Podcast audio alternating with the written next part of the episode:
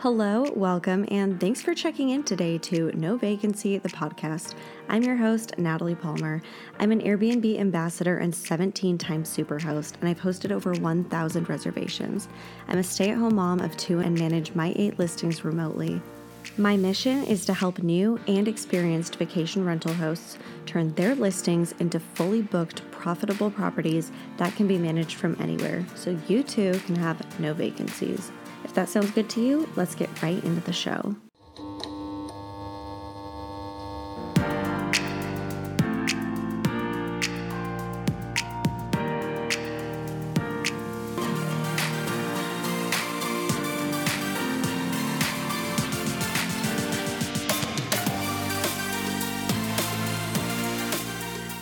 Hello, everybody, and welcome back to another episode of No Vacancy, the podcast. I'm your host, Natalie Palmer, and today I have on David Huey. He is a full time in software sales, but does real estate investing on the side.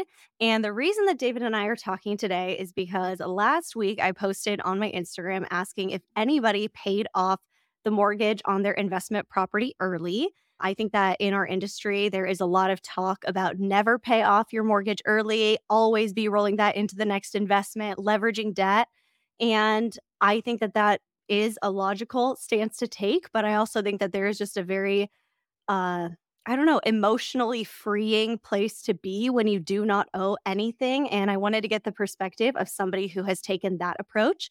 David DM'd me and said, Hey, we strategically paid off our place early. And I was like, Perfect, let's talk. So that's why David is here today. And you'll hear in this episode, this was extremely controversial. The amount of messages I got that were like, Natalie, what are you talking about? I'm going to talk you out of this crazy idea. Put your money in the stock market instead if you're not going to buy more property. It ruffled so many feathers. So I just want to have a conversation. And I think David is the guy to do that with. So I'll stop rambling. David, can you introduce yourself to the audience? Tell us a little bit about your investment portfolio, how you got into real estate, and then we'll we'll pivot into this topic. Yeah, awesome. Thanks for having me on. It's cool to yeah. talk about this. And I love what you said, right? It's there's more than one ways to look at any situation. And I probably, if it weren't for my wife, I would probably be the person that's like leveraged everything I had to buy as many properties at a time as I could, right? My wife's very risk averse and uh, she's convincing too. So, uh, So you mentioned like I do software sales. That's my full time gig. When we got married, me and my wife got married in, our, in my 30s. Uh, we had both already owned a house. Uh, we moved into her house because her house was nicer than mine, as is probably typical for guys and girls. Uh, and uh, we decided to make my property a rental property or my house a rental property. So that's how I kind of got started in this. We, you know, we went on our. I'll try to make this brief. We went on our honeymoon and uh, went to Antigua. It's my first time even going out of the country. And uh, we came back. I was like, man, that was awesome. We need to plan our next trip. And she was like, you know, I don't think we should go on vacation again. And I'm thinking, wait, what's is something wrong already? And she was like, as much debt as you and me have, she's like, we don't need to be planning vacations until we figure this out. And so we set out on a journey. And you know, you mentioned Dave Ramsey. She's a big Dave Ramsey fan. We set out on a journey to get ourselves out of debt. And I was a little hesitant about how to do it and how aggressive I wanted to be. And our plan was basically, you know, to pay off cars, to pay off student loans, to pay off, you know, personal loans, credit cards, all that kind of stuff. We had a pro we had a plan that would get us that would take us about two years to get out of debt. Everything but the mortgages, right? Because we both had a mortgage on our house. And we ended up getting very aggressive with it. Once things started getting paid off, I was like, let's let's pay off something else. Let's not go out to eat tonight. Let's throw that on a credit card, that kind of thing. And uh, we ended up being debt free again, except for the mortgages in nine months. So we really accelerated the timeline. But at that point, it was like, hey, we had already allocated X amount per month to pay off all this other stuff, the cars, the credit cards, and all that stuff. So we started dumping it on the rental property or on our, our own mortgage on our house. Your and, primary home. Yeah, on our primary house. And it took us a few years. I think it probably took us seven years, but we paid off our house completely. Uh, so the house that I own in Atlanta is completely paid off. It's debt free. And then after that, then we said, why don't we pay off this rental property as well? So had a had a had a renter in there and this is a long term rental, not a short term rental. Okay. And so basically, what we did is we stacked it. All that money that we've been paying on credit cards, on debt, we continued to have that in our monthly budget. So that went on to the onto the mortgage of the rental property. The money we were putting on our mortgage on our primary property also went on that mortgage. Plus, whatever rental income we had, we put that on the property as well. And in about, a, I think it took us about a year and a half at that point, um, because we had I'd already owned the home for a few years. We paid that one off. Then at that point, I said, let's go get a beach house. So we bought a beach house. Uh, so we're So at this point, you had zero debt. yeah, we had zero debt, none at all. So no, Okay. you know, the only bills we had are you know, insurance, groceries, food, travel. That's it. Me and my wife both work. I, I'm in software sales. She's the COO at a startup. So we're doing okay, right? We decided to buy a beach house. Bought a beach house in the panhandle of Florida just after the pandemic. And the idea was to kind of make it a rental property. Uh, maybe we'd go down there on free weekends, that sort of thing. And what we ended up doing was due to due to Florida not having personal sta- or not having state taxes, we ended up becoming Florida residents. So we actually live here half the year. So we Okay. came down after Labor Day. Uh, we stayed through the winter. We act like we're old people, and all our neighbors and relatives are you know eighty year old people from Wisconsin and Minnesota, and they're great. We love them to death. But and then we rent out the place during the summer, and we do Okay. it short term rental. We do it uh, through Airbnb. We have we do Vrbo as well. I don't get many listings through that. It's primarily Airbnb that we do, but we've continued to stack that debt, and so we bought the place. First thing we did was we saved up that money that we were putting on the mortgage of those different properties, as well as that other income that we had, or the other income that we had allocated towards debt relief, and we saved up in, for a down payment. So put a big down payment on the place down here. I think we had to put 30% down on a beach place in the panhandle. wasn't cheap, but we saved up for that. And yeah, so we rented out during the summer and we continue to stack that debt up. So it's still like the money that we'd allocated for debt, the money that we had allocated for the mortgage of our, on our house, the rental income on the long term rental, plus whatever we make in short term uh, income in the summer is all going towards that. Uh, so we've owned the home for, I'm looking at my calendar, just almost two and a half years now. Uh, January will be two and a half years. And it's already, I think it's 60% paid off. Wow. And do you, when you're living there for the six months, Yeah. what, it's going to be like six months and one day, right? Exactly. when you're living there during that time, are you renting out your primary home? So we do. We actually do have somebody there now. That's just a. Uh, Mm. it's just a personal friend that needed that needed a place to stay, so they stay in the guest room. So I'm getting a little income on that this year. Okay. And uh, so got it. it. it was funny. We actually had someone there last year. Uh, it was a friend of ours that was uh, moving out of an apartment, planning to buy a house, needed a place to stay for a couple months. We're like, hey, use our house. This year we have a friend who's a pilot friend, and we're close to the Atlanta airport. So that's kind of his crash pad. He's there a couple nights a week. So yeah, Okay. I, I really like your strategy because I, like I said, I've been consuming a lot of Dave Ramsey content. The mm. YouTube algorithm has been feeding it to me. And I really, I just, I cannot argue with just the logic of like, pay your debt off, you know, like the common sense there, but it's so against everything that I have. Every conversation I've ever had on this podcast is like, oh, how to get an FHA loan and put the smallest amount possible down and just keep as much money as possible for your renovations and stuff. And then as soon as you make some money, roll it into the next investment. It's just so different from everything that I feel like I've I've been ingrained to think. And the one thing where I do, I personally just feel that Dave Ramsey goes too far is he says if you're going to buy investment properties, only buy them in outright cash.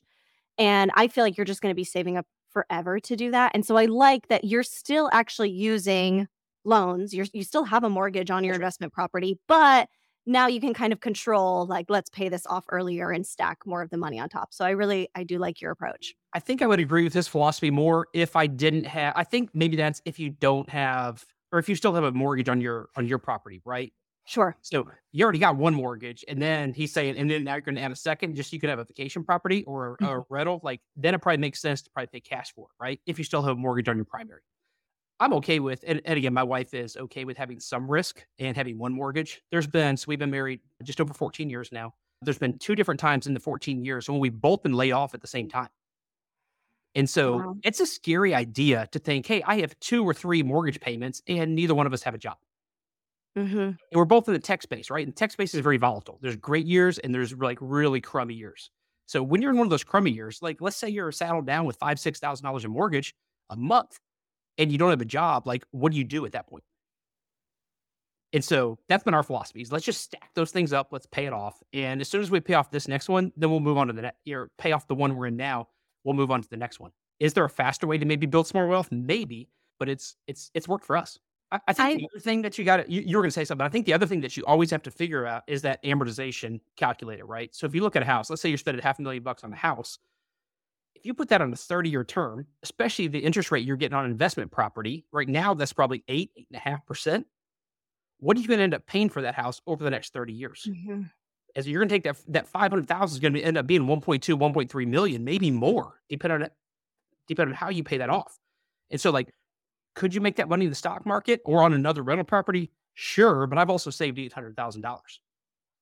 Yes, I I agree. I think if your if your rate is higher than what do we say? Like average returns in the stock market in the long run is going to be about 8% factoring in inflation. Yep. So if your rate is higher than 8%, I think most people would could logically say, yeah, okay, pay off the mortgage first. You're not going to get better returns than that by being in the market. What would you say when you have a mortgage rate that is lower than what you could get? 5%, 4%. I won the lottery and our mortgage is two and a quarter. and so it's like, wow, would I really want to want to like pay that off early when I know I could make so much more in the stock market? What would be your your So, response to that? so the rate that we have, we bought in 2021, uh, was amazing. We have three and an eighth on an investment property, which is pretty solid, right? Can I get 8% in the market? I mean, I probably, I manage a lot of my own investments as well, right? I probably get about 10%. But for me, that peace of mind is worth a lot more than that. Again, I don't want to be in a position to where like I'm saddled down with thousands and thousands of dollars in mortgage payments that I got to come up with that I'm either going to completely destroy my credit or put, you know, put myself in a position where I'm having to sell houses or can't buy groceries because of the decision that I made. I'm still saving a good chunk of my income. You know, I say, I think we save 15% that we put into 401ks and that sort of thing every year, 401ks, other investments. So I'm not too worried about it. I think it, it helps you stay diverse, right? And were you doing that? Were you setting aside that 15% the entire time while you were paying off debt? Or as soon as you finished, that's when you started to beef up I set it, we set it aside and didn't put any money into any investments while we had consumer debt. And when I, when I say consumer debt, I mean anything besides a mortgage, Okay. So- Credit cards, cars, student loans. all that kind of stuff, right? So Okay. I did not invest. Now, could you like, you know, you look at the difference, what it could be like, yeah, maybe you're up a few grand, but I'm also freeing up literally thousands of dollars every month in available cash flow once those things are paid off.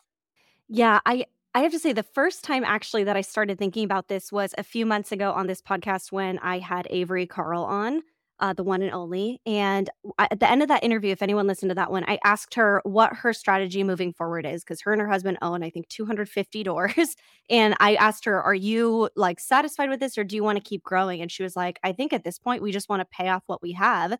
And the way she phrased it really stuck with me. She said you know, if we have a $2,500 monthly payment on something, we pay that off. We gave ourselves a $2,500 raise in in rental income. And just the way she like summarized it so succinctly, I I kind of stopped viewing it as like I think before that I always thought, "Oh man, why would I sink money into paying this thing off earlier and earlier?" And just that point of clarity of like, "Wow, you're literally giving yourself a raise by removing that completely." I I think I agree with you. Like I like this strategy a lot. And what would be your thought? Because I know you paid off your primary home before you went for another investment property. Yeah. So I'm in a position where we have a mortgage on our primary home and then we own one rental property. And I'm kind of debating like, do I want the peace of mind of paying off my own primary home first? Like, that would just be the most freeing thing in the world. Yeah. But also, if I can pay off the investment property first, that's the one that I actually make money off of. I don't know. How did you guys make that decision? I think if you once you own the home, they can't take it away from you, right? Mhm. And if there's one home that I don't want to lose, it's probably the main house that I live in. And like if I lose my investment property, like yeah, it sucks. It's going to cost me some income. Am I in the best place financially? Probably not, but at least I have a place to sleep. So that's kind of why where I made the decision. That's why we made the decision to pay off the home that we lived in before the other long term rental. Mm-hmm. Mm-hmm. When you said you put 30% down in your new investment after you were debt free, you put 30%, was that your choice because you were going into that thinking you wanted to pay it off faster? No, it was due to the location that we are, like right on the water, and it was Oh, right, it's like a hurricane risk or something. Yes, it's more. hurricane risk. Like we're literally like we're all, we're in a condo that's on the beach. Like you walk downstairs, you're standing in the sand. It's a beautiful place here, right? But it was also a few months after. Remember the condo that collapsed down like in the Miami area? Mhm. Um, so as a result, like all the insurance companies freaked out, and usually it was twenty percent is what they were charging. We could not find a mortgage company uh, to write it for less than thirty percent. So we were planning. We had enough money saved up for twenty percent da- down. Thankfully, once we figured this out, like we were able to move some things around and come up with another ten percent. But yeah, that was not Okay. Yeah. And that one you said it's currently 60% paid off. Yes. Do you know about when you'll you'll pay that off? I'm hoping in the next probably two and a half years is my goal. Okay. And then immediately would you save up for the next 20% on another investment property? Yep. Okay. Okay. That's that's the plan. you know, and it's all kind of part of the long uh, long term retirement strategy. I wouldn't say it's real long, but my goal is I would like to stop working at 50. My wife's a good bit young. She's seven years younger than me. And she's told me when I quit working, she's quitting too. And uh, she will not continue to work, but if I'm not working. So that the goal is to to be able to kind of split the income that, that we're going to need, right? When we retire. And I want half that to come from the stock market. Uh, so I, you do, I do want those investments, right? So it's a mix of 401k as well as personal investments. Because if you hit your 401k before you turn 67, you're going to pay a penalty on that coming out, right? And mm-hmm. so it's a mix. So we split the way we invest between the 401k and between just the normal accounts that, that we're managing. So you, we want half the income to come from that and the other half to come from rental properties. So that's kind of our long term plan. So that'll be from whether that's short term rentals, long term rentals, that kind of thing. Do you, I'm not sure you own in, where was it, Georgia and then Florida for that's your right. investment? Two in Georgia, one in Florida. Yeah. Two in Georgia, one in Florida. What are the property taxes there? Because I'm in California and our taxes are still, I think we just paid across both properties like $11,000 for the year. And I'm like, great, even after we pay all of this off, there's still so many expenses. I'm thinking, I don't know what the I don't know what the percentage rate is. They kind of keep sneaking up as property values go up. Yeah. But it's across the three properties, I would say we're probably close to where you are. We're probably at 10, 10, 12. Okay. Okay. So in your vision of like retirement, you're going to be fully debt free, but how are you estimating the cost of living that you'll have? This has actually been very tricky for me because my husband and I now we're talking about paying off our house early and we're like, man, we think we could do it like by I just turned 30 and we're like, we think we could do it by 40. Yeah. Maybe, maybe earlier, but pay off all of our mortgages and debts, everything by 40. And I'm like, after that, how do we calculate what we need to live? Like, I've always just had bills to pay. It's like, it's hard to even imagine calculating a cost of living without factoring that. But I know we'll still have utilities and property taxes, insurance, all of that. So what are your spreadsheets? Yeah, so there's cost of living calculators, and a lot of people say like, "Hey, you should have 80% of what you needed when you were working." Well, you also got to think about when I was working, I also had a mortgage, and I had two car mm-hmm. payments, and I had you know just the debt that everybody has. And so when we look at it, we probably need about half of what we're making now to actually live off of, which is a we're, we're in a good place to be, right? Because right now mm-hmm. we're taking that money, we're saving it, you know, we're putting it into the market, we're putting it into 401ks, we're putting it down on you know additional money down on the investment property. And so if you don't have those bills to pay, you're not still trying to fund the 401k. What do we really need? And it's probably it's probably actually about a third of what we make now we can live off of. And so I think what you can probably do is you can say, you know, what are my base bills?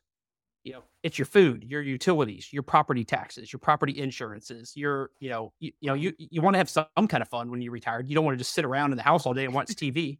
So it's like, I want to have some money to travel. I want to be able to go out to eat. I want to be able to spend time with my friends. So you figure out what that is, right? And then you can run that through just a inflation calculator, and it'll pretty much tell you what you're going to need long term.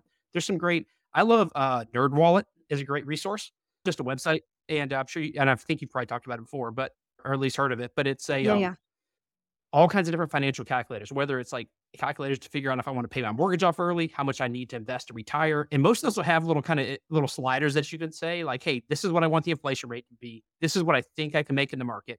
The numbers that I use, I use 8% on my investments. I think I can usually make more, but I think 8% is a good rule of thumb. You're going to have some years like last year really sucked and, you know, lost 10%. Uh, mm-hmm. You're going to have other years like 2021 where you're like, hey, I was up 30% in the market, right? Yeah. So it's just, but 8% is pretty good across the board inflation, I'm putting at 3%. Of course, you're going to have years like last year that was like 7 or 8%, but then you're going to have years where there's not much at all. So I think I think 8% and 3% are pretty good rule of thumbs. Okay. Okay. I have a question. You you open this episode by saying that if it weren't for your wife, you probably would be one of those people just leveraging a bunch of debt and thinking you can use more debt to make more money. What did your wife specifically say that stuck with you or how did she get you on board with this vision? So I think it was it was really kind of the story that I let off with, right? Where it's like, I don't think we need to go on vacation again until we pay this off.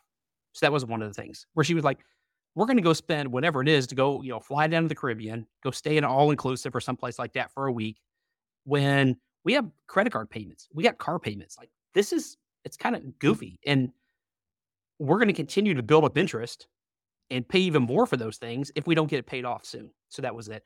Another thing is like I really like I really believe in generosity. So I, I didn't mention this, but I run a nonprofit on the side. The nonprofit is called Hungry for a Day. And our mission really is just about inspiring generosity in people. And we do some amazing things. We just we just two weeks ago announced that we fed over 45,000 people a Thanksgiving meal this year. Oh my Um, gosh. so yeah, so it's pretty cool, right? So we just, you know, and I was the kind of person that when I would go out to eat with friends, it was like I wanted to pick up the tab, right? Because my that was just kind of my heart. It was you see someone that was struggling, you want to be able to help them out. You heard heard about someone's washing machine washing machine broke. You want to be able to like, hey, here's here's some money to go buy a washing machine. And we came across a couple situations like that when we first got married, and she was like, "You can't do that." And I was like, "What do you mean I can't? Of course I can." And she's like, "No, you have credit card payments, you have a car payment, and you're giving someone else eight hundred bucks to buy a washing machine. Like that's dumb." and uh, and so I'm la- I'm laughing because this is exactly me and my husband. Like he Yeah. is the one who wants to pick up the tab for everybody. He'll go out with friends, and I have to tell him like, Eric, you are not buying everybody a round of beers tonight. Like that's right. we have debt. Stop it. And then he comes back and he's like, I just I just wanted to. They're all such good guys. So We- uh, we had this we had a very similar chat last night. She was like, "Why did you pick up the tab when we went out with those people?" She's like, "Number one, they make way more money than us." And and she was like, "And when's the last time they picked up the tab for us?" And I was like, "I don't care. I was just trying to be nice, right?" And uh but, but it was kind of like she had that. She's like, "You can't be doing this when you have this debt because it's a bad use of your money." And we're gonna end up paying double for these credit cards because we're spending money on. And I wouldn't say generosity is a dumb thing, but I think it's not wise when you're saddled with a bunch of personal debt. Mhm. And Mhm. so it was kind of that internal pressure to like, hey, let's not help people until we help ourselves. And once we're in a good position, you know, now we actually have in our budget, like we actually give away, like my budget is 5% of my income. I just give it away. Now, a lot of that's already allocated because I'm giving and I'm giving monthly. It, are, it just comes, it automatically comes out of the budget each or out of the bank account each month, right? I'm giving to certain nonprofits, churches, that sort of thing, things that I believe in uh, that are doing good things, given to our own nonprofit. But we save some of that money just goes into basically into a fund each month that like when we hear about a need we can say like you know like i heard this this summer about a story of someone who was another one of those appliance things right? A friend of ours like their dishwasher broke. And i was like hey we should buy a dishwasher. And she like looked at me, she goes well we got 500 bucks in that account. I was like okay we're gonna give him 500 bucks. Is that gonna buy the whole dishwasher? I don't know but here's 500 bucks. I know it'll help. So we already had the money set aside. And uh so just i think just having this level of financial accountability for yourself helps you realize like where are we actually going to invest in right? And for us it's important like we want to invest in our own future because i want to retire early uh, but we all we also want to invest in things that we believe in and if you're just kind of flying by the seat of your pants like throwing money to where it makes you feel good or something emotionally tugs on your heart you may be making a decision that puts you in a really bad place. I'm really glad you talked about this because one thought I've had is if we do start to like really aggressively pay this off and eh, you know and just put everything towards it and do whatever the debt snowball, debt av- avalanche, something like that. I almost worry that it's going to train my behavior like too much to the point where when we're done, I uh, like we'll never go on a vacation. We'll never enjoy our life. I'll be 65 by the time I'm like, okay, let's go to Italy or do something, you know, or or when do you I don't know, I'm just I don't want to ever get to the point where I'm like too greedy and it's just everything is like just on my debt, just on my debt and that's it. So, was it like a difficult transition for you to us like say we're debt free and now we want to give back? How did you come up with that 5% rule?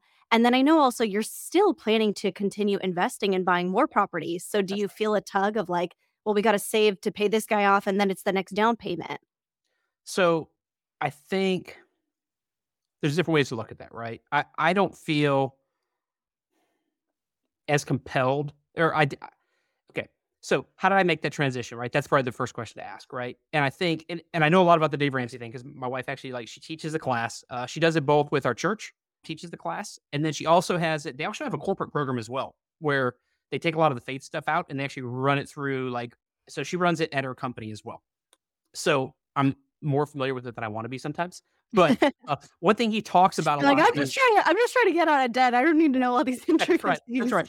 one thing he talks about is gazelle intensity, right? And so he talks about like you need to be super aggressive at the beginning. I'm not Uh, eating rice and beans, David. Like I'm not. I I have more life I want to live. Okay, I'm not doing that. So you got to go to New Orleans. One of my favorite things to eat in New Orleans is red beans and rice. And once you learn how to do that, add some andouille sausage into it. It's one of my favorite things. And every now and then my wife is like, yeah, if I throw some sausage in there and then have a beignet after, that's a different right. conversation. But it's good, right? but it's but it's having that gazelle intensity at the beginning when you get excited about it, right? So you line up all your things like, hey, I have X amount of credit cards. I had th- I got a car payment or two car payments that I got to pay off. I have, you know, maybe it's a personal loan, maybe it's a student loan, and you stack up all the consumer debt. And I think it's it's good to look at it from a couple different perspectives. Know my balances on all those, and I also need to know what am I paying per month on each one of those. So you stack that up, and maybe like maybe say collectively I own fifty thousand dollars on this stuff or hundred thousand or whatever that is, but it's also costing me, you know, two thousand four hundred seventy two dollars per month. So you know that. So now you know, once I get these things paid off, I have cash flow of an additional $2,472 every month. Heck, I could buy another property just on that if you want to get crazy with it, right? And so, uh, so what you do is like the Dave Ramsey method is take my lowest balance, I'm going to pay that off first. Now, it's the same way, just like people are going to protest and they're going to get like when you made this post on Instagram and everybody got mad at you and be like, you should put your money in a different way. You can make 8% in the stock market. You're only making seven and a quarter. You know, you're your house rate's only seven and a quarter. Like you two and a quarter, two and a quarter, right? and that's what people do, right? They they start counting pennies. But the and I think the way the reason that Dave has it set up like this is if you want to look at it from a mathematical perspective, what you should do is say, like, well, this credit card has an 18% rate, and then my car has a 12%, and I have a student loan that has a 9%, and you should pay it off in the highest order mathematically, right? Right. The problem with And I think that method is the debt avalanche right? When you stack it by interest rate interest first. Rate. a lot of people believe that. If you want to, you know, the problem with that is it takes a lot of discipline because a lot of times that loan that has that 18% rate is probably pretty big. And so mm-hmm. if I if I try doing that one first, I'm probably going to get frustrated in my debt payoff and I'm going to quit. I'm not going to stick with it. But when I pay off that smallest balance, okay, so let's say okay, I owe 900 bucks down at the discount tire on my store credit card and I'm paying 100 bucks a month on that. Well, once I pay that off, that 900 bucks, well, now I got an extra 100 bucks a month free. So now I can take that, I can stack that on that next credit card. And now, like, okay, I got a little momentum here. Mm-hmm. So then let's say the next thing is like, hey, let's say I have a personal loan for $2,000. It doesn't have that high of a rate, but like I'm putting 250 bucks a month on this one. So now I pay that one off. I come up with that $2,000 in my debt payoff method. Well, now I have an extra $350 a month, the 100 bucks from the tires, the 250 bucks from the personal loan. Well, now I got an extra 350 bucks. Well, now when I'm paying off my car, that's like, let's say that's 600 bucks a month. Now I'm paying 950 a month instead of 600 a month on my car. Now my car is going to pay it off quicker. And you start to stack those things up and you gain, and that's why he calls it the snowball method is like, right. you start, it gets bigger and you start gaining momentum. And, you're still maintaining minimum payments on every single debt, but you pay off the smallest one first and roll yeah, those into the bigger. Okay. So now at the end of this, right now I got so whatever that time frame is to pay that consumer debt off. Like I said, ours was 24 months. We ended up doing it in nine months. That's incredible. Because Congrats. we got excited about it, right? Yeah. It like, you know, we got I remember like the first year we filed taxes married, it was like, oh, we got more back on our taxes than we would have ever thought because it's a different tax rate. Mm-hmm. So now we're like, we had an extra few thousand dollars. We're like, let's go pay something off. So now we got an extra, whatever that was, 300, 400 bucks a month. And he got excited about that. You know, like, like I'm in commission sales as a software salesperson. Like I had a decent sized deal come through and it's like, hey, I got an extra few thousand dollars here. Let's put that on something. And it stacked up really quick. We got excited about it. And it was, eh, you know, and I kind of mentioned this briefly, but it was, we had one night where we were supposed to go some kind of like movies in the park thing where it's an outside thing, got rained out. And so I had an extra 50 bucks in my pocket that I was going to spend. Rather than rescheduling it, we're like, you know, why don't we just put that on a credit card right now? Because you get excited about that because that snowball's happening. And so, and I think that if we would have attacked something like, you know, like I, I had a student loan that had like $20,000 in it. If I would have attacked that first, I probably would have got, I, pro- yeah, I probably would have like stalled out at some point. Yeah. Because that one had, you know, cause, because it had, you know, it had that high balance, it had that high number on there. But you, you get that momentum. So then at that point, so and I'm a full believer in that, like, hey, go eat rice and beans. Maybe you don't eat rice and beans, but hey, you add the sausage into it, right? but, but it's do we, you know, you look at how much you spend, and you know, one key thing is before you start paying off this debt, is you you go through a budgeting process. You find out how much I'm actually spending per month on every single thing. You put your whole life into a category, and you start looking at how much you spent on going out to eat. Like I get it, groceries are going through the roof. It costs a lot to go just you know go down to the Publix or whatever your grocery store is, but you think about how much am I spending going out to eat? Like you said, your husband buying a round of drinks, uh, that kind of thing, and it adds up really quickly. And so then you're like, could we cut this in half? Like we still got to eat. I still got to feed the family. I still got to feed the kids. but can we go out to eat like half as much as we do now? And like, all right, great. We just freed up another 300, 400 bucks a month. Well, now, now that adds up quickly. Now I can go pay off a credit card. Now I can go pay off whatever. And mm-hmm. it, so it's figuring out how much you're spending. Then you're figuring out how you're going to pay that debt off. And I think you got to live frugally through that time, right? And it's, do we really need, you know, 120 channels of cable? Maybe not for the next nine months. So once you get through that consumer debt, so you asked about the transition. This is this is my long way of answering that question, right? Once you get through that and you're like, all right, the consumer debt's paid off. Now what you can do is you can say, let's go back and revisit the budget. And you know, let's say your husband Eric says, you know, I really do want that 120 channels of cable back because I really like watching football on Saturdays, Sundays. It's like, you know what? We just freed up $2,400 a month in our budget. Like, okay, you can spend an extra 60 bucks on the cable. Okay, I still got 2412 left, right? It's okay. And you know what? Maybe that, you know, and maybe we're going to put another 300 bucks a month in the restaurant account now. And so you go back and you go reevaluate. So, and maybe you're willing to live frugally for nine months or two years or whatever that may be because you're serious about putting yourself in a better financial position long term. Then you reevaluate your budget. And now you're like, you know what? I went from, again, the example of 2412. Yeah. Now I like, I still have 1800 bucks a month free cash flow. I'm back to a lifestyle that I enjoy. What am I going to do with this extra 1800 bucks? Maybe it's another property. Maybe it's paying off. Maybe you decide to pay off your, you know, your primary residence. I don't know what that is. And I think I don't think there's a wrong answer. I think it's a uh, what gives you peace of mind. My wife gets really stressed out when she has debt, right? It's, for us, it was paying off the home. I think some people may say like, foot on the gas, let's go buy get another, let's get a rental property. But I think people make a lot of really goofy decisions just based on the amount of consumer debt that they have.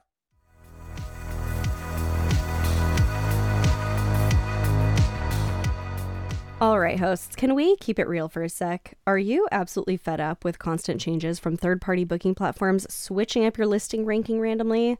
Well, I've got a secret weapon for boosting your bookings and increasing guest loyalty. Introducing StayFi, your ultimate tool for gathering guest information, guest marketing, and fostering brand loyalty. How does it work? Have you ever visited a coffee shop where you enter your email in order to get on the Wi Fi? StayFi operates the exact same way.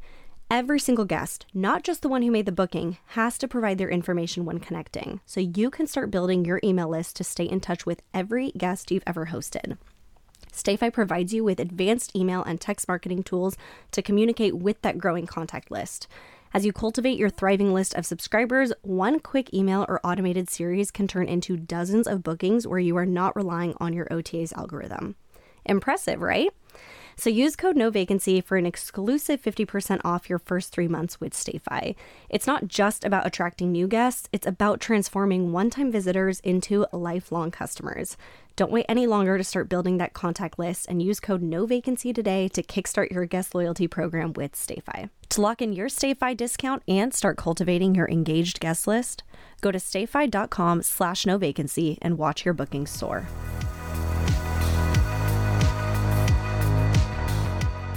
Yeah, yeah, I would agree with that. So in your case, you're you're saying like nine months was your gazelle intensity, right, to pay off everything. But technically, was it longer? Because if you did the debt snowball, you actually didn't stop spending that much money towards debt, right? You rolled it into the next payment. So am I understanding that right? So how many months or how many years was it like really, really like extreme frugality for you? No, so, so we planned on tw- we planned on 24 months, right? And I would say okay. it wasn't extreme frugality because I was not willing to cut back, you know, like the cable. I wasn't willing to cut back okay. doing that deep budget. And we were saying, what do we have in our budget now that's just kind of dumb stuff that we're buying that we can cut out? Maybe we can, you know. And so once we started paying things off, though, then I got more. I I I, I guess I got more that it was infectious, right? I got that from her, that gazelle intensity, and then we started living more frug- frugally. So the original plan was 24 months. We ended up paying off all consumer debt in nine months. That's incredible.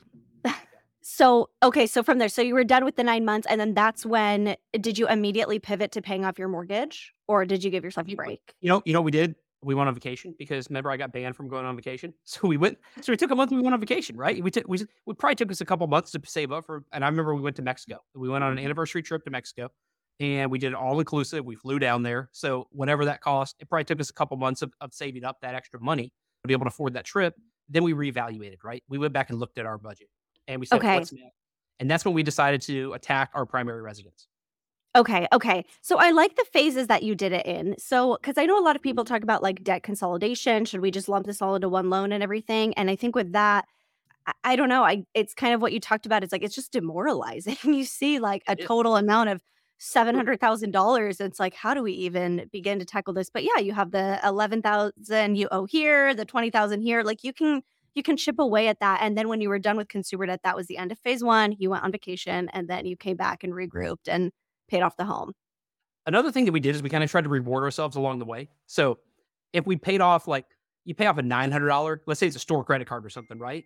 Do something nice for yourself. Like you're you're you're you're you're living sort of you've committed to a frugal lifestyle for the time it takes to pay off this consumer debt, but you just paid off a nine hundred dollar loan. It's one, it's only one thing. It's not a lot, but hey, that was still whatever was fifty bucks a month or something. Now maybe take that fifty bucks and reward yourself. Like go out for dinner, right? Go out for ice cream because you did something nice for yourself, something that was not part of your frugal budget. And then it's like, all right, now we paid off, I don't know, we paid off a car. We owed, we had nine grand left on this car and we paid that off. Great. Let's go out for a really nice meal this month. Let's, you know, how much was that car payment? We're paying three, you know, 400 bucks a month or something. Let's take one month of that, that and let's go celebrate. Let's go do something nice for ourselves. And then we'll start taking that other 400 bucks and put it on the next thing. And maybe that even stretches out your timeline another month or so. But having those milestones along the way, like for me, it was I'm like you. Like I'm not eating rice and beans for two years. I'm just not doing it. right. And you have those little kind of milestones, those small things. And again, like you pay off a grand. Okay, great. Let's go out for ice cream. Right. We can pay off a grand today. But like we pay off a car. Great. Let's go have a nice dinner. Do you have mm. I know you mentioned Nerd Wallet, but specifically for paying off debt, did you have a spreadsheet or a tool you used? And before I let you answer, I'll jump in here. So we just I I still am like evaluating our mortgage because our again, our interest rate is so good on it that I'm like it's still tough for me to like want to put everything towards that. But at least for right now, we are making a plan to pay off our Airstream early. We did get a 15-year mortgage on that, and our interest rate is like 5.6%.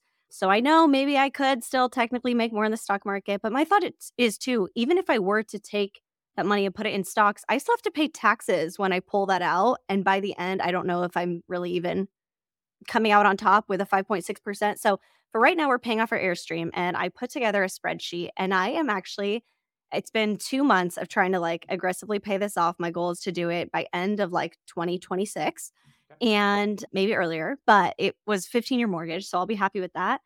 And it is so much fun now. So I just was going to buy a brand new eye cream and it was like an $80 eye cream. And I was like, I don't need it. I still have an eye cream left. I just want this one. I don't need it. And I put the 80 bucks towards the Airstream payment and Uh-huh. it shaved off like a month in the end. And I was like, what the heck? Like, that was all it took to shave off a month of my 15 years. And after that, I got so energized. Like, I have so much fun. Eric will tell me, like, hey, I was gonna go to In and Out on the way home. I didn't. And I'm like, 15 bucks, it's going here. Oh, and it is, it's like a little game now. And I just keep Yeah. seeing the Excel spreadsheet, like the list of rows gets shorter and shorter and shorter. So that has been so much fun for me. I'm like competing with myself, like every time we shave off a month of this thing. So what what worked for you? And maybe I can link that spreadsheet in the show notes too, if anybody's in this boat, because that to me has so far been the biggest motivator, like just seeing the numbers. And every time I update it too, it says like now you've saved just by doing that, you've saved an extra like 40 bucks in interest or something. And like that is so motivating to me. So what worked for you? I love that we basically have the same kind of story there, right? Because like Okay. we're, we're like I say, like the one that we didn't go out to eat, we put it on the you know put it on the credit Yeah. card, right? Because you're like, I see where this is going, and you get excited about it. We didn't use anything; we just used Excel. So your spreadsheet's probably Okay. a great tool for people to use. You know, here's one thing I would suggest when you talked about trying to make that decision, and it kind of reminded me when you talked about like I'm making the decision whether I'm going to pay off my house early or not. I'm a big believer when you have it, once you get the consumer debt out of the way, at least pay a double principal payment. So Okay. uh, so, for example, like let's say you have a 30 year note on your home, and let's say your mor- let's say you got a great rate, and your mortgage is 200 is two thousand dollars a month, right? The majority of that probably That's hard. I think it's like 2100. So there you go, right? Perfect. So I'm just kind of pulling average numbers out, right? So let, if you go look at your mortgage statement, what you'll see is probably like everybody's numbers are different depending on where you are in that loan payoff process, what your loan is, what your escrow is. But for example, let's say you have twelve hundred dollars that's going towards interest, which is what happens early. You have another like let's say four or five hundred that's going towards escrow, that's your insurance and your taxes. And how much is actually going down on principal? It's maybe like 400, 400 bucks. So yeah. every time I pay two thousand dollars, I only put four hundred dollars towards the balance of the mortgage. So now you got like, and you mentioned this earlier, you got to pay your insurance and taxes, and you got to pay the principal, right? Or you got to pay everything. But like, so I'm a big favor of even if you're going to say, I'm not, I don't, I do want to buy another rental property, I do want to buy an investment income, maybe I want to put it in the market.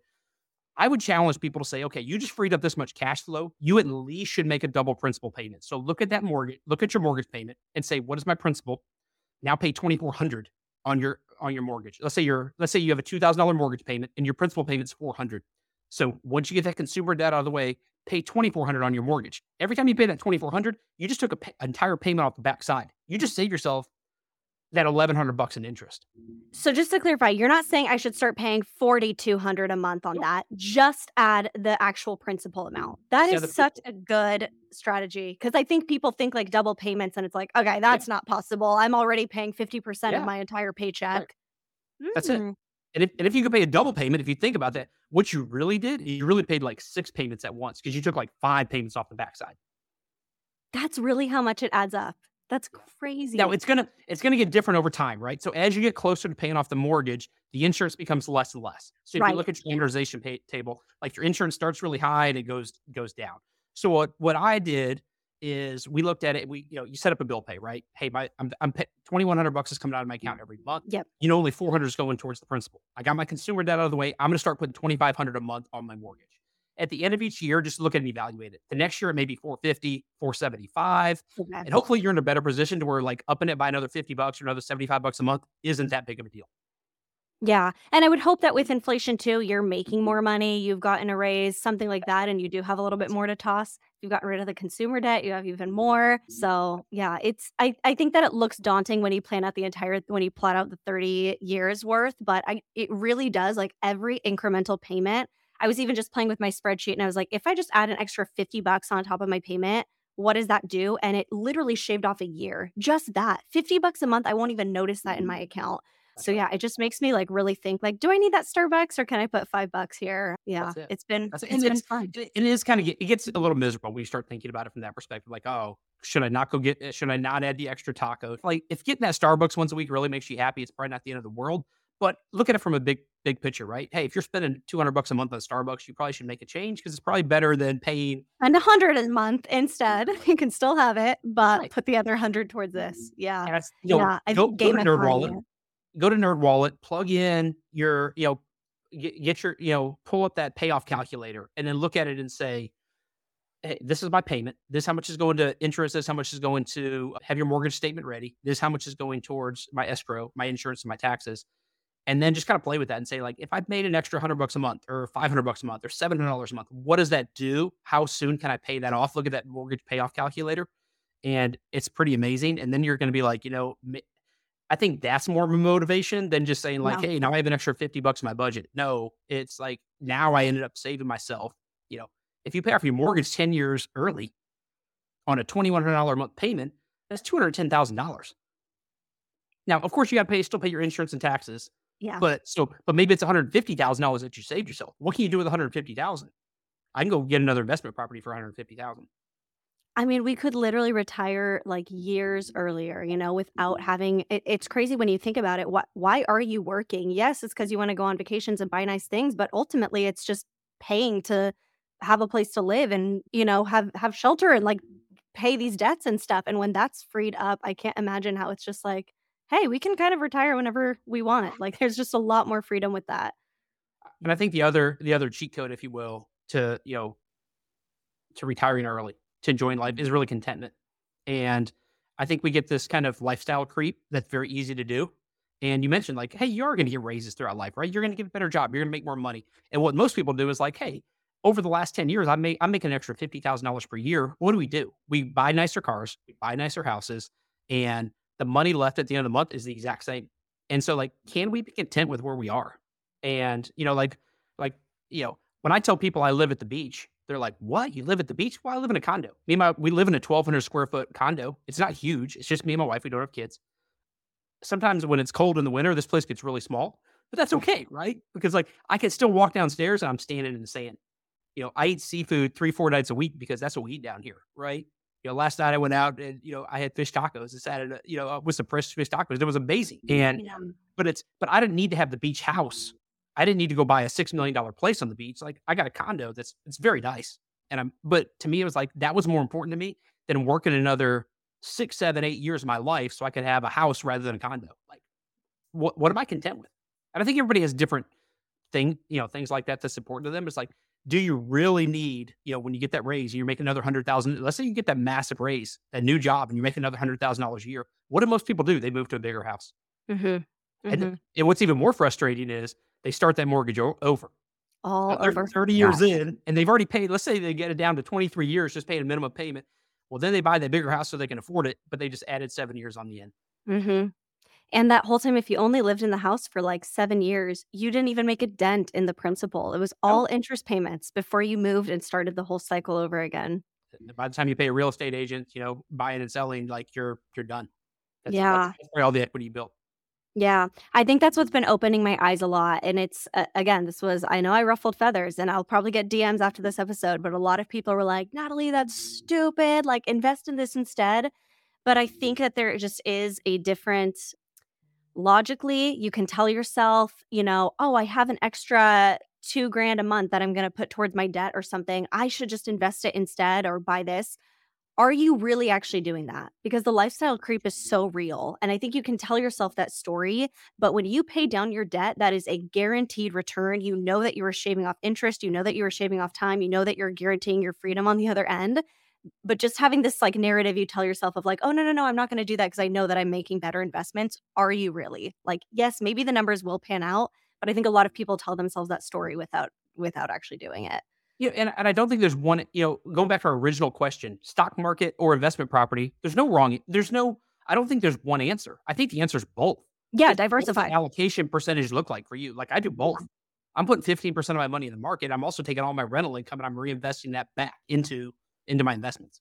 Mm-hmm. Mm-hmm. But both, I, you know, that's that's the proper answer. Yeah, I'm mm-hmm. not. I am going to pay off my place early, but uh, in the meantime, I'm still putting a chunk of my my income into the market. David, my last question for you. After you officially paid off your primary residence, what like what felt different? How did you was there like a moment of just like, wow, we we did it or was it just kind of like, okay, we've been working at this for so long, we knew we would reach this point. It's kind of normal. Like what happened?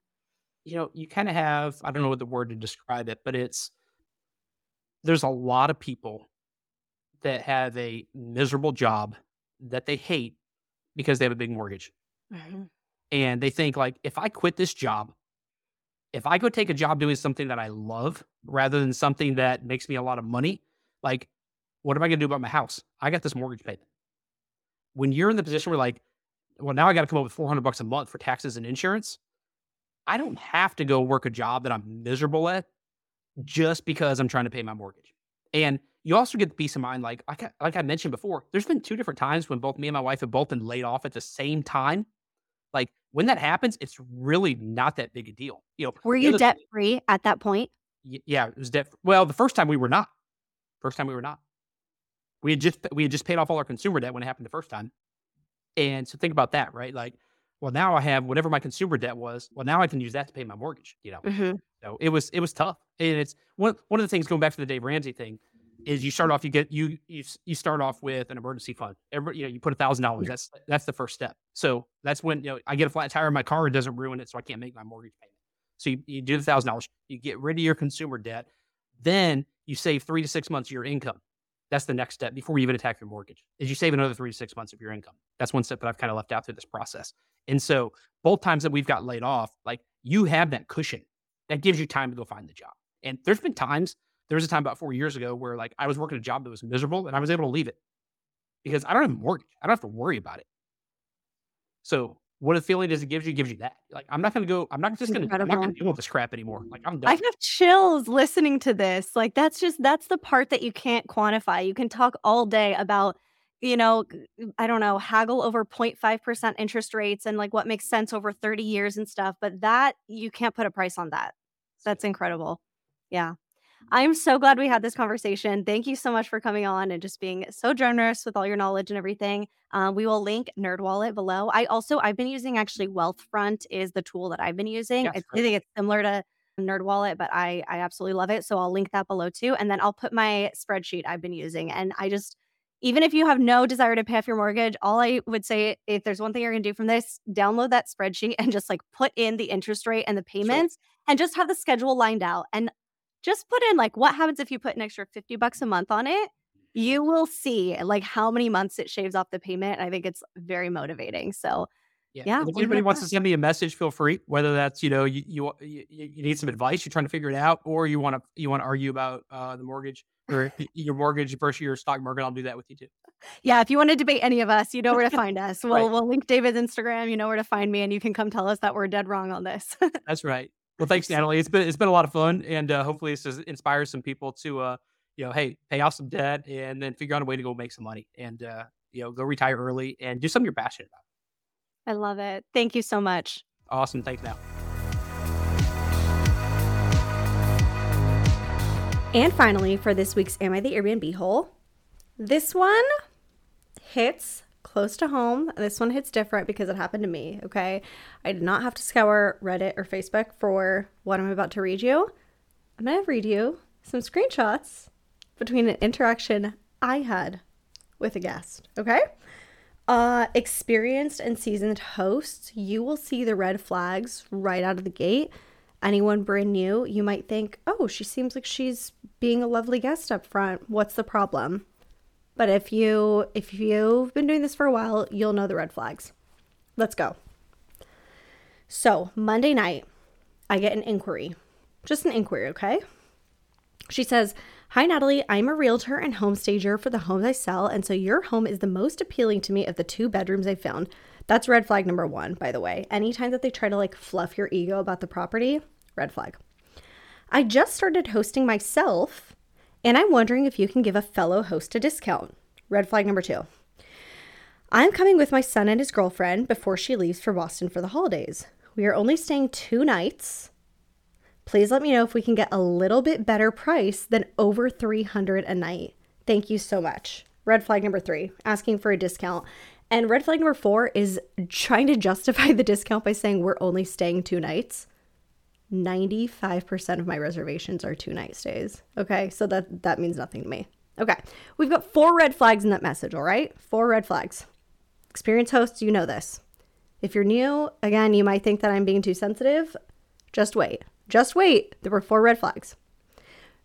Last thing I'll add is she inquired for three guests her, son, son's girlfriend, and three pets. Three pets, okay? I respond to the inquiry. Hi, thanks for reaching out. We do not offer any discounts during our peak winter season. I also want to let you know that our cleaning team requires we charge a $25 pet fee per pet, so it would be an additional $75 for your reservation. Very clear, okay? She doesn't respond, doesn't say anything. The next day, almost 24 hours later, I had sent her pre approval to book. The next day, almost 24 hours later, she accepts the pre approval, like right before it expires. So the booking is confirmed. I say, Hello, let's give her a fake name. Um, Lily. Hi, Lily. We're so excited you chose our home for your Big Bear visit. I will send you the check in instructions the morning of your arrival, and check in is anytime after 3 p.m. I also just sent a request for the additional pet fees. It may have gone to your email inbox. Let me know if you have any questions. No response. Five or so hours later, Lily responds Natalie, I am afraid I made a very big mistake. I thought it meant we were leaving the 19th. My son and I and his girlfriend are coming for two nights, the 17th and the 18th. I hope you will not charge me for making this mistake.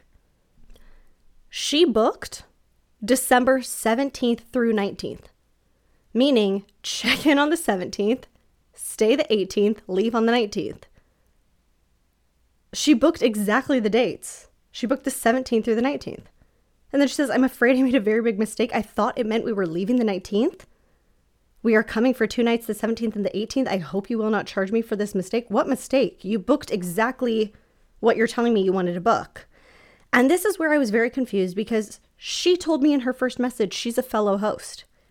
And she doesn't know how the dates look on Airbnb. She doesn't know that booking the 17th through the 19th means she's staying the 17th, the 18th, and checking out the 19th. Very strange. And then she says, My son keeps texting me that he says it was supposed to be 127 per night and we got charged almost 750. What is going on? We are only staying the 17th and the 18th. We are very excited to stay in your beautiful little place. So many problems with this. What is this? My son keeps texting me that he says it was supposed to be 127 per night and we got charged almost 750. Do you guys remember her very first message to me? Her very first message said, "Please let me know if we can get a little bit better price than over 300 a night."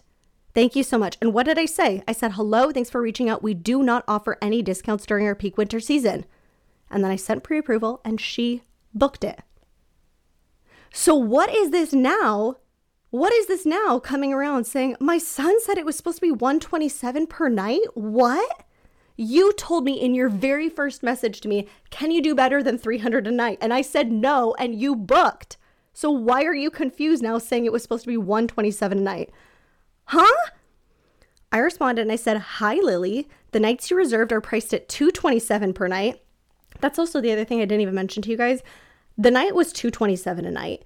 When she originally messaged me saying like over 300 a night, I assumed that's just because of the fees and everything that were added on so I didn't really bother correcting her because at the end of the day, that's the price she saw was over 300 a night. So whatever.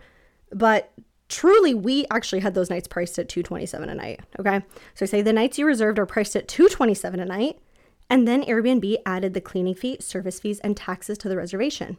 I attached a screenshot of the payment breakdown. I'm going to read you guys a screenshot, okay? Do the math if you want to follow along. 227 times two nights $454. Cleaning fee, $100. Guest service fee, which we know that is Airbnb's fee, I have no control over, $81. Occupancy taxes, which I have no control over, that is set by my city, $46. Property use taxes, again, I have no control over that, $16. And pet fee, $25. Because since she indicated three pets, one pet fee got charged at the time of check in.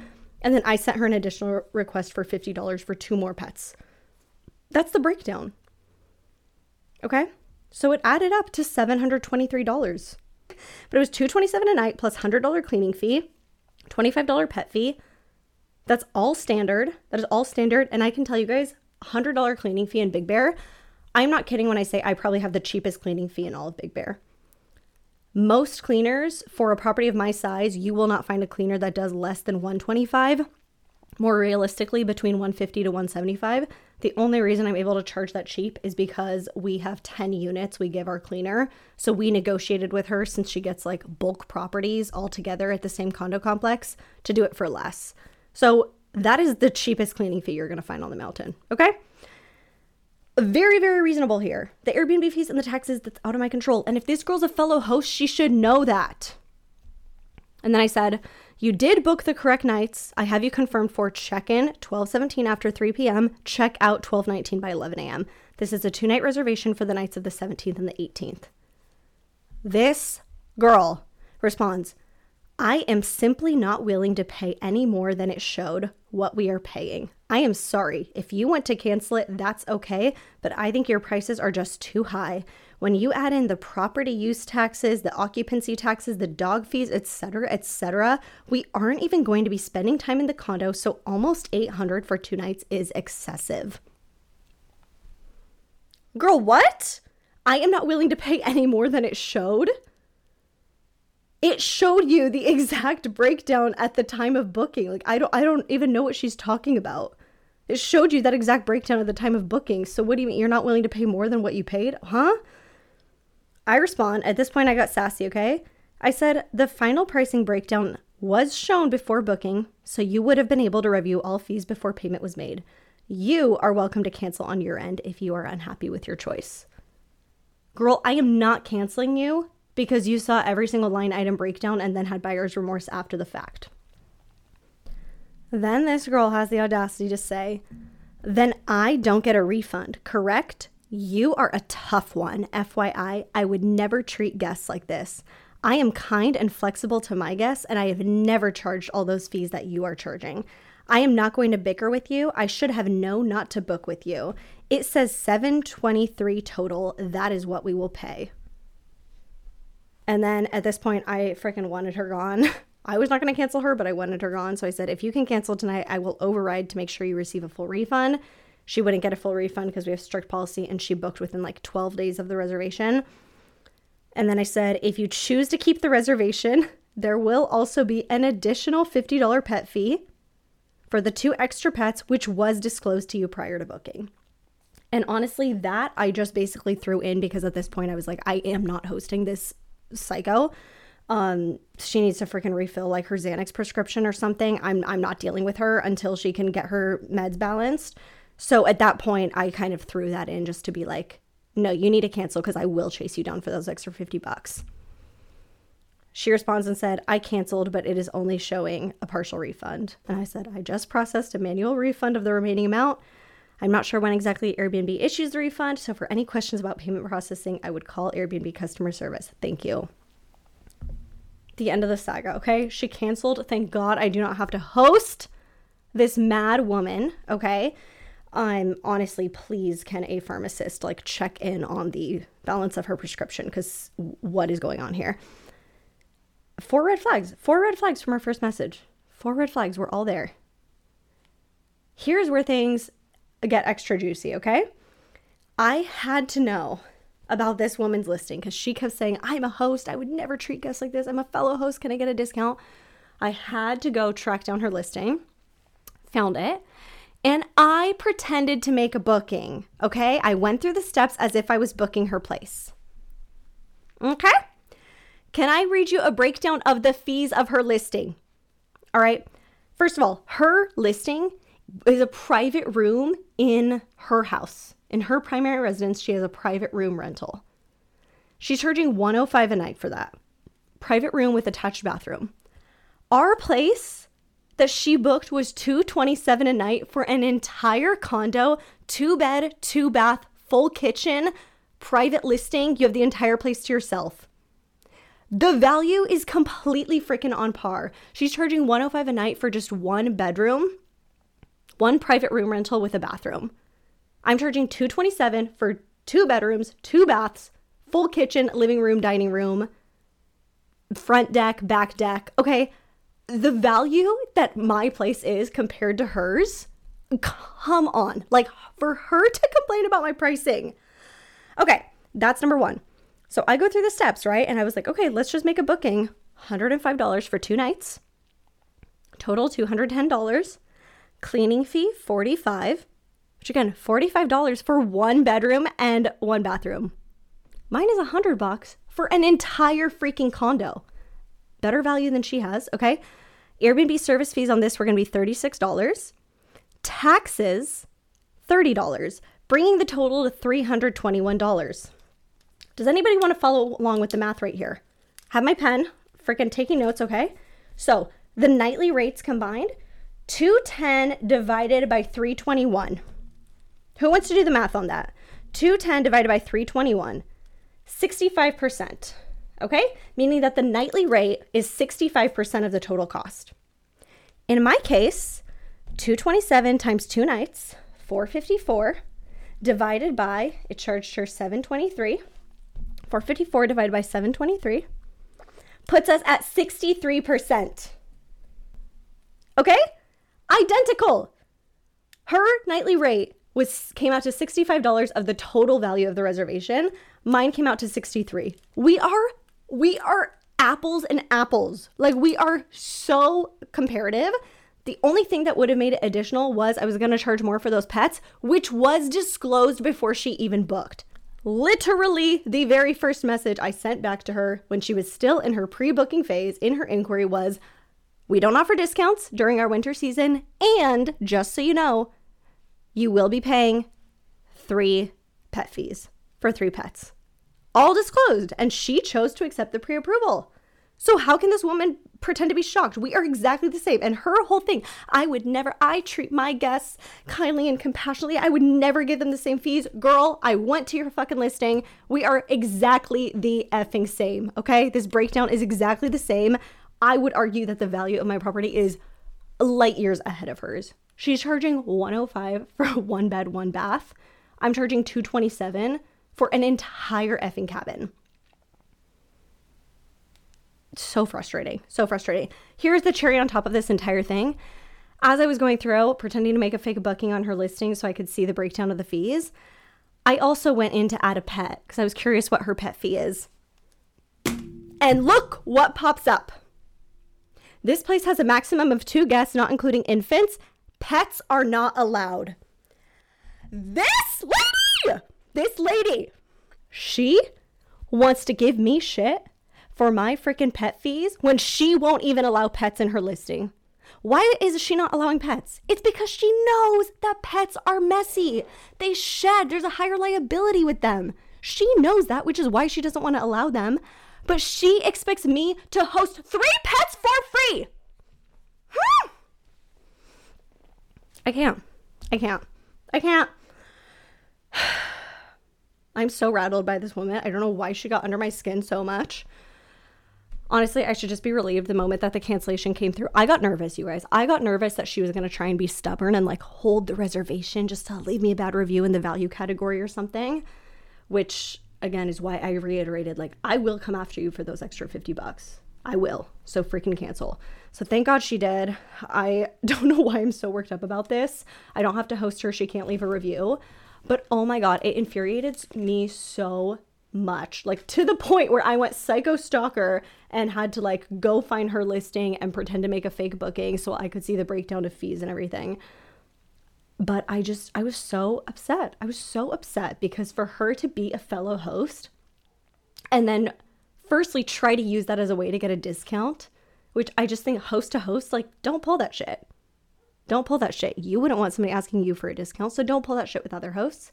So that first of all, and then the second part of like I would never charge the fees you do. Girl, we are identical. Our nightly rate in proportion to the fees that were added on is identical. Yours is 65% minus 63. I need to relax. I need to relax. This is raising my blood pressure. In conclusion, she is the Airbnb hole, not me. I did nothing wrong. Every single fee, tax, service fee, as annoying as it is, and as much as I think Airbnb could even stand to take their fees down, and as much as the taxes piss me off being as high as they are, all of those are disclosed at the time of booking. And as a fellow host, she should freaking know that. So then to put it on me, you are a tough one, FYI. Oh, hmm. She is the Airbnb hole. I handle myself with absolute grace, class, and aplomb. I did nothing wrong in this situation. And please, for the love of God, can this woman's son and girlfriend, the people in her life who are close to her, can you guys please make sure that she gets an edible or something? Please. Like, for the sake of society, we cannot have this woman running around rampant, terrorizing innocent people that she has to interact with on a daily basis. Please, can you guys make sure that her prescription gets refilled correctly or that she gets an edible in her? Thank you. And with that, it is now checkout time.